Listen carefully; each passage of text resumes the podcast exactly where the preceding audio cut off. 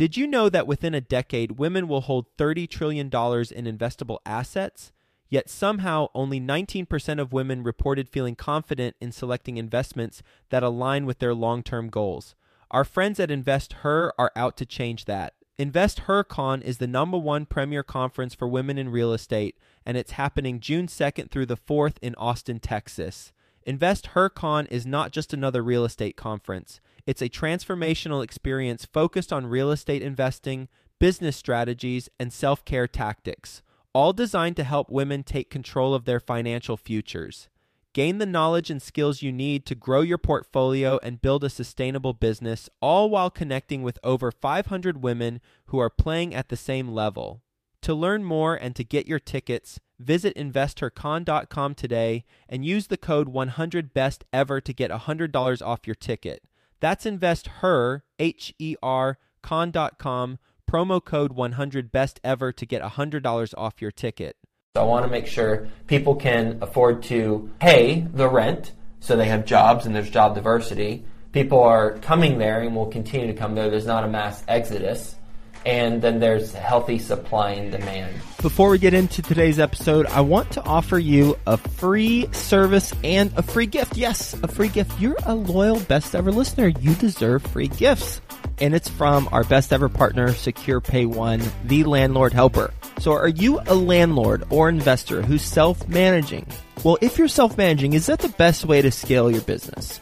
And are you fulfilled by self managing, or would you rather be doing other stuff with your time? Like, I don't know, scaling your business, scaling your portfolio, making more money, bringing more rentals, rental income coming in because you're acquiring more properties. If you want to scale, if you're not getting fulfilled by self managing, then here comes the free service, here comes the free gift. Linda Liberatore, you know her, episode 714 I interviewed her about her best ever advice, talked to her about her company, which is the solution to your problem, Secure Pay One, the landlord helper. They handle the phone calls, they handle the rent collections, they handle late payment reminders, they handle the lease violation notices, everything from the text messages, reminders, all the way to collecting the ACH payments. Linda's team will help you scale your business. Whether you got 500, units or even a handful of units, go to mylandlordhelper.com forward slash Joe. That's mylandlordhelper.com forward slash Joe. They're going to give you a free 30 minute goal strategy session. They'll give you free setup and the first 30 days free. mylandlordhelper.com forward slash Joe. Again, if you are self managing and you're not fulfilled, by self managing and you agree that there's a better way to scale your business, scale your investments, then go to mylandlordhelper.com forward slash Joe. Take Linda and her team up on their generous offer of giving you a trial and a strategy session to see if it's right for you mylandlordhelper.com forward slash Joe. Best ever listeners, how you doing? Welcome to the best real estate investing advice ever show. I'm Joe Fairless. This is the world's longest running daily real estate investing podcast. We only talk about the best advice ever. We don't get into any of that fluff. And today we are doing a special episode like we usually do called Follow Along Friday. And we have a whole bunch of questions to answer. We from, a lot from best ever listeners, and we will not get to all of them that have been submitted on this episode. However, we do plan on getting to all of them that have been submitted in this plus future episodes. So if you don't hear your question answered, then sit tight and just keep on tuning in to future episodes. The manly voice you just heard is Theo Hicks Theo, hope you're having a great day and you ready to rock? I'm ready to rock. Let's do it. All right. And Theo's recovering from an illness. He went to Disney World and it got me good. Got him good. So fortunately, he's well enough to do the show with us. Hopefully, the sniffling and the coughing doesn't bother anyone. Yes, yes. Well, we can try and edit some of that out. I'll make sure I don't do it on you either. I'll turn this way. I appreciate it. All right, how do we want to approach today? Before we get into the questions, do just give a quick update on any deals you're working on in your business or best thing that's happened to you, worst thing that's happened to you since we last spoke? Yeah, I'd say the deal we're closing on in Dallas, the 200 plus unit apartment community that's directly across the street from the one we already own is going well. And one observation, and this is not related to that deal, but one observation I had was here in my local community, business went out of business. Hmm. It was a cupcake shop. And I did not know it was going out of business, although I kind of could tell because it didn't have very many customers, but I didn't know it was in that situation. Then you know, one day, Colleen and I are walking Jack, our dog, and we noticed that it's out of business. And it made me think of the idea that a lot of businesses have a going out of business sale, and then once that's done, then they go out of business. But I've never heard of a business having a we're in trouble and a, we might go out of business if we don't get help sale. Hmm.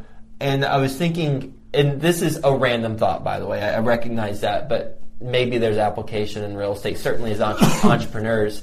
If we're in trouble, asking for help from the community and trying to get that help so that we don't have to then go out of business. In this case, they didn't even have a going out of business sale, they just went out overnight. However, instead of having a going out of business sale, maybe it's can you help us out? We're in trouble sale and then rally the community because a lot of times businesses might not know that they have dedicated customers and people who follow their company or brand or product or service and that could help rally the troops and perhaps together they can right the ship. I think that's a good point, just because I'm just kind of reflecting on myself, and I'm the kind of person that has a lot of difficulty asking for help.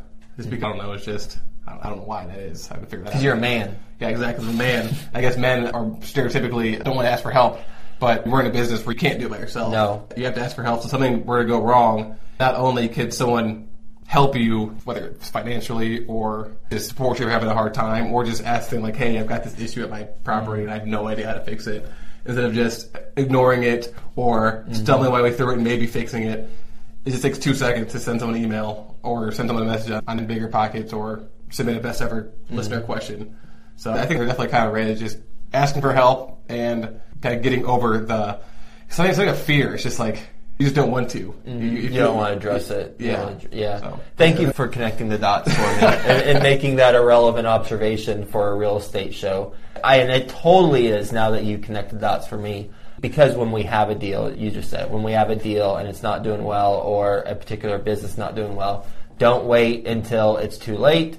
Rather, talk to people who you already know, tell them, hey, I'm in trouble is there something that you know of that I should be doing? Exactly. And you might come up with solutions. You, they might say you just need to end this thing, close it out, and move on. Who knows? But That's a good observation. yeah, cool. All right. What about you? Remind everyone what you recently bought, and then if you have any Okay. Yeah. So. I, I recently, um, I think next week will be a month since I officially bought three four unit properties, so 12 units total. All in purchase price is 660,000, and really no new updates this past week. Nothing's happened in the past week. nothing falling on cars. Yeah, no more ceilings falling on cars. No more leaks going in the basement.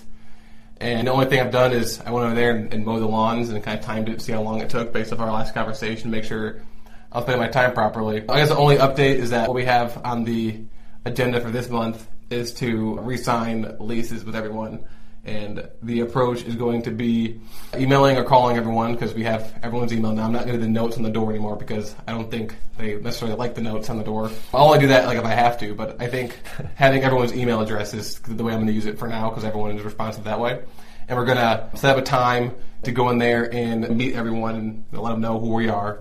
And we're going to re-sign leases. And then based on the conversation I had with Linda of Secure One, I'm not sure if I mentioned this last week or not, but she said something very interesting. She said when you go in there, when you first take over a property, you ask them what's one thing you want to have fixed that hasn't been addressed by the previous owner. That's the wording I'm going to use. I think last time we talked about how we're afraid that they'll be like, oh, you know, redo my kitchen. It's like, well, that's not what I meant. But we're going to do that to kind of get off on the right foot with the new residents and that way, since we address something based off of kind of, I think what you said way back when I first bought the property, you actually do something and then you can raise the rents up to market rents mm-hmm. versus just going in there and just raising them and not doing anything and then kind of, kind of coming across maybe a little slimy, I don't know. But besides that, nothing really going on on that front. And then I guess only thing, the worst thing that's happened to me is I'm sick, but I'm getting better, so that's the best ever thing that's happened. Being sick, I mean, just maybe real estate related, but it kind of put things in perspective because when I get sick, I'm just like a complete baby. And maybe even goes back to asking for help, like asking Marcella to like help me get food and stuff. But I was like in a complete fog for like three or four days. And everything that happened was negative and the worst thing that's ever happened. And it feels so good to be better. Well, when you're sick, if you can do some written down affirmations when you first wake up, that might help. And you know, for the last 20 days, I've been doing that, and mm-hmm. it's such a powerful way to wake up. And we talked about where I heard that from the Tim Ferriss podcast interviewing. Wasn't it his morning routines? I haven't, I haven't saved it. I think it's like episode one. I saved it on my phone. Yeah, it doesn't, I'm doesn't gonna- matter. Anyway, that's one thing. If you're sick and you need a little jump start, maybe you do that. But hopefully, you don't persist to be sick. So I'm- I don't plan on going to Disney World till New Year's. I'll probably be sick again then. Oh wow! Two Disney Worlds in twelve month period. I love it there, man. Oh my god! Okay. I love that place. Oh, I, I would not have guessed that. Okay, we have a lot of questions Mm-hmm. from you, the best ever listeners, and all of them that we're going to discuss today will be apartment syndication related, with one exception. One exception. And that question came last week, and we want to make sure we address it. And it was from Jacob, right? And it basically is asking how do you go about selling a single family home or two to four unit home and have it be valued using the cap rate and the income. Do you have the actual question? Yeah, I thought he was asking about a portfolio. Like if you have multiple single family homes, can you Y- group it together as a portfolio? Yes, so what's yeah. the exact question? So the exact question is, is it realistic to expect to be able to sell a portfolio of single family homes and two to four units as a commercial property based off its income as you would an apartment building? Yeah. Okay. So yes, it is. Interviewed an expert on this on the show. His name is Mark Allen. He's a broker for Sperry Van Ness in Fort Worth, Texas. What episode is that? Uh, 920. episode 920, Mark Allen, and he talks about the benefits of doing that being one, you sell off of the NOI, and then you've got the beauty of cap rates multiplying your value. Two, you lower your broker fees because you're selling them in bulk, and just your overall transaction fees are lower. So if you want more information on that topic in particular, then just listen to that interview. Search Mark Allen, A L L E N, Joe Fairless, and that interview will come up. And it is, or just 900, 920. 920. You can go check it out. Perfect. Move on to multifamily syndication questions. Multifamily apartment syndication questions. Okay, these are from David B. And David, you asked a bunch of questions, and that's good. We just won't get to all of them on the show. So, the first question is How do you choose your market, and how should I choose mine? And then he says, I know most people say invest close to home and choose a place with job growth where one employer doesn't have the majority of jobs. I've spoken to many syndicators who invest in places like Texas, Cali, Indiana, Arizona, and Nevada, but I haven't met many who invest in Florida. He's living in Florida. What makes them choose those places? So I don't know what makes people choose what they choose, so I can't answer that. But I can answer your first question, and that is how did you choose your market and how should I choose mine? How I choose and how we choose our markets is based on what you said earlier in your question, and that is job diversity and how no one employer makes up more than 25% of jobs in a market. Dallas Fort Worth, it's 14% is a leading industry according to the census.gov. And Nevada, flip that, Nevada is, I want to say 28% for hospitality Yeah, because the casinos and stuff. casinos and stuff exactly so that is the primary thing i look at is job diversity because when one employer one industry goes away i want the rest of the economy to be able to pick up the slack in addition i look at the supply and demand want to make sure that the absorption rate so that's factoring in the amount of new builds plus current inventory and looking at how many potential renters there are juxtaposed to that. I want to make sure that's healthy. And I'd say the third primary thing I look for is just the overall growth in the population and the population trend. So I want to make sure people can afford to pay the rent so they have jobs and there's job diversity. People are coming there and will continue to come there. There's not a mass exodus. And then there's healthy supply and demand. Those are the three primary things we look for, but there's about seven or eight other things. When you look for a market, what do you look for? And I know there's overlap, but anything in particular that I didn't mention? I guess this is more for the smaller properties, but honestly, right now, what I looked at was its closeness to Oakley and Hyde Park, which people aren't going to understand what that means. They're not from Cincinnati, but they're two really nice areas in Cincinnati that are building a ton of apartments, and the rents are insanely high. And my assumption is that the locations on the outskirts are going to be the new Oakley five, ten years from now. It's not going to go in there and, and look at the rents and the property values and see how those are trending with time, and if they kind of, I guess, meet my assumptions, then I'll invest there. That's how I picked Pleasant Ridge. You nailed Pleasant Ridge, by the way. I didn't mention this, but Colleen and I went to the new Mexican restaurant in Yeah. Pleasant Ridge. I can't remember what it's called, Casa Fuego, I it think. good? Amazing. Okay, Amazing okay. house margaritas. And your area is going to get the spillover from the uppity up areas that Yeah. are directly next to it. Maybe one other thing just to mention is that my friend subscribes to the business courier here, so I'm not sure if every city or state has that. I know like Dallas has one. I know they have one up in Dayton and Columbus. But I'll read that and just kind of see where they're building new development at. It'll come out like a year before they even. The entire project is tracked when you know they are first talking to city council and when the plans are being created, and then when they're to start and when it's done. You got to see, you know, a couple years ago, they mentioned how they're going to start building all these new you know, restaurants in, I guess they call it downtown Pleasant Ridge. And I remember in the back of my mind, I remember reading that like a year ago. And you could have used that to like get ahead of the game too. It's like, oh, well, they're building something in two years over here, and so in two years from now, people are probably going to be willing to invest there, or maybe they're going to be selling, or something will happen there. So maybe if I get there ahead of time, I can maybe catch that appreciation curve. Not basing my decision solely on that, but just that's the added advantage of getting in somewhere early. So Smart. Just kind of reading up on the area too. Yeah, I like that. And that's similar to what Barbara Corcoran said whenever I interviewed her on the show, how she was looking for the up and coming areas and she wasn't reading the newspaper, but she was looking to see where the artists were moving to. Huh. And- yeah, that's a good point. And just following the artists, and one of her best investments turned out that's how she found it. Okay. And as far as investing in Florida, why I have chosen to stay out of Florida is because we have a really good thing going in Dallas Fort Worth. So why rock the boat? Why try and mess things up just for the sake of checking some other markets out? We diversify within submarkets of Dallas Fort Worth, but I think there's a really good thing that's going to continue to happen in DFW for at least the next five years. Mm-hmm. I mean, I don't know what's going to happen. Anything can happen, but the fundamentals are there for DFW.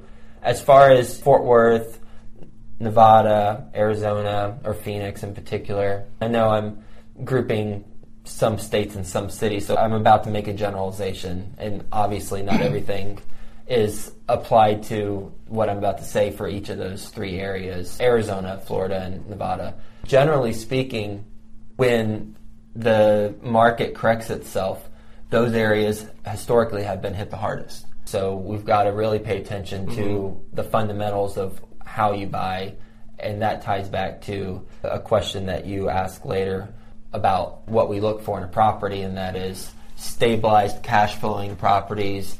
So that means they're at least 90% occupied and they have value add components to them, ideally built 1980 to 2000, somewhere around there. And that mitigates risk because we're not buying a distressed property that is older. We're buying a relatively newer property that is performing. We're buying a business that's currently making money. And we're simply enhancing the cash flow through those value add streams. So you, you can take that approach and apply it to those other states, but that's just generally why mm-hmm. I'm focused on DFW. All right, next question is how do you find off market deals and actually get the owners or someone of power to respond? I've sent out direct mail and called some owners with no luck so far. Well, we have interviewed, fortunately, apartment investors who tell stories about how they found off market deals. And I have the episodes, I'm going to mention them real quick. There's six of them, but we'll also include these six episodes in the show notes. And we got it. Grant's got it for it. Perfect. Yeah, Theo was reaching for his computer right there. Note. we, we got a team member who's going to do that. So we've got Grant, our team member, will include it in the show notes when the episode goes live. So you'll see it. If you're watching right now via Facebook Live, then he'll include it in the link below.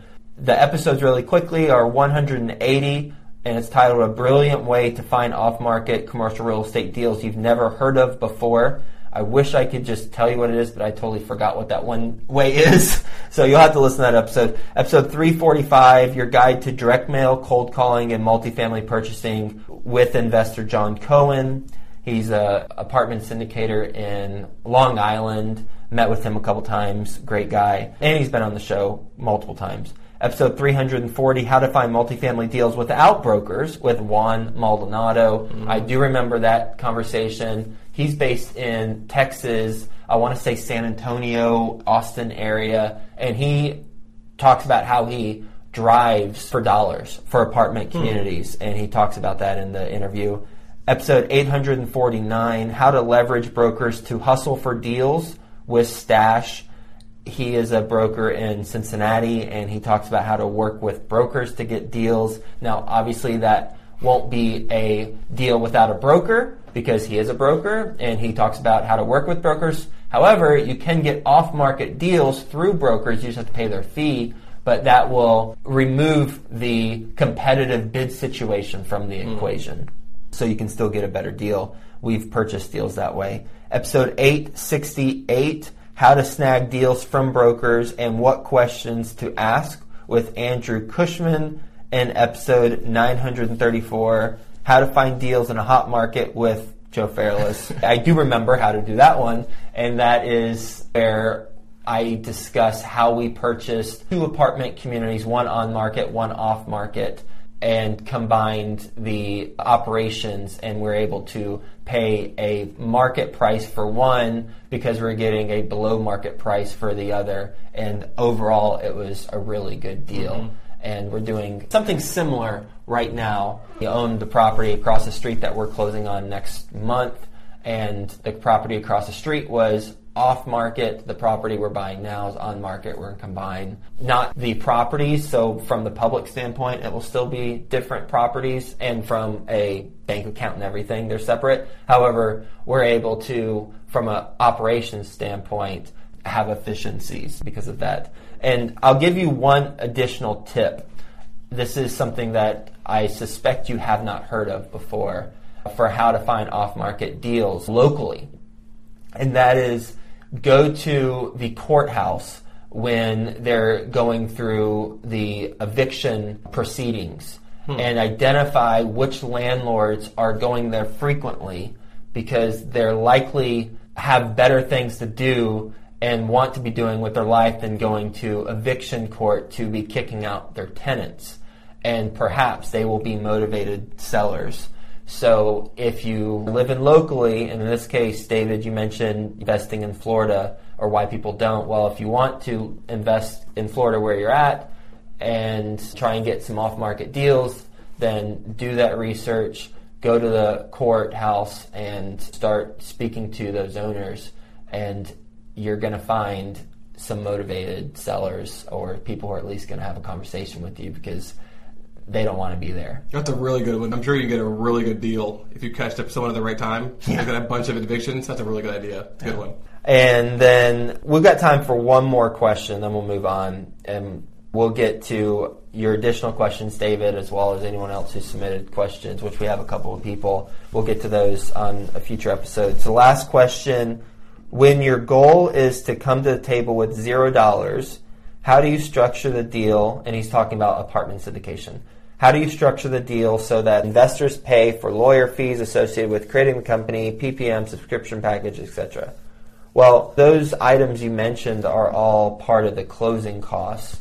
Therefore, they are paid out by your entity at closing, and you and investors are part of that entity. So that's a typical apartment syndication. The entity pays for the costs associated to closing and those items you mentioned, PPM subscription agreement, company agreement, lawyer fees.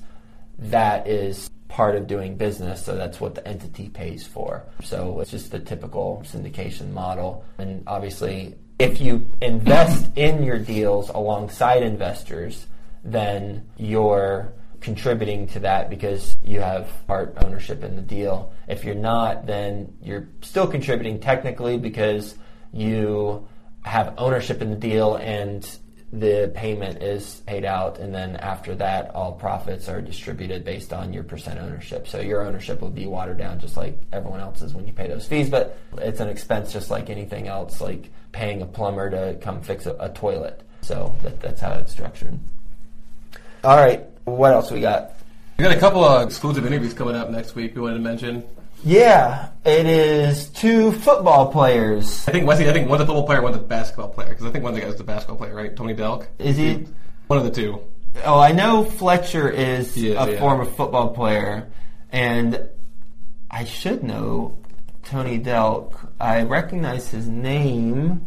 Basketball, yeah. UK. UK. So we got any Wildcat listeners? I've got one of my good friends is a Wildcat passionate basketball fan. So I'm probably getting I'll probably get some hate mail after Yeah. not not recognizing Tony Delk's name immediately. That UK fan base is rabid. I know that, especially with basketball. Yes, interviewing Tony Delk and Terrell Fletcher next week. And those interviews will be coming out in the next couple weeks. So looking forward to that. Talking to them about entrepreneurship and what they're doing post professional life.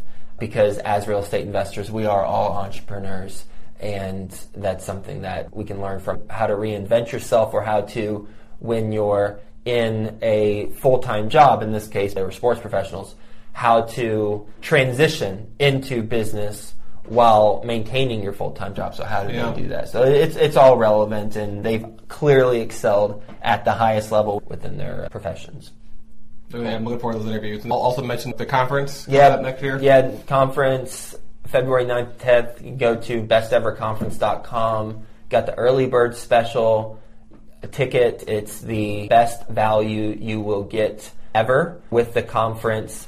And the early bird tickets are limited. And for sure, they will end by Halloween. So if you want to go to the conference, and the reason why, it's the, I promise you, it's the most high quality of attendees that you'll come across at the conference. That's what we heard last year. And um, there's no sales, no nothing from speakers. It's just all about, well, no nothing. there is something. there's quality content. And it's all about helping you accomplish the goals that you set out to accomplish when you attend. So we actually have a questionnaire that you'll fill out after you sign up for the conference and we'll make sure that we personalize the content to accomplish what you're looking to accomplish at the conference. Yep.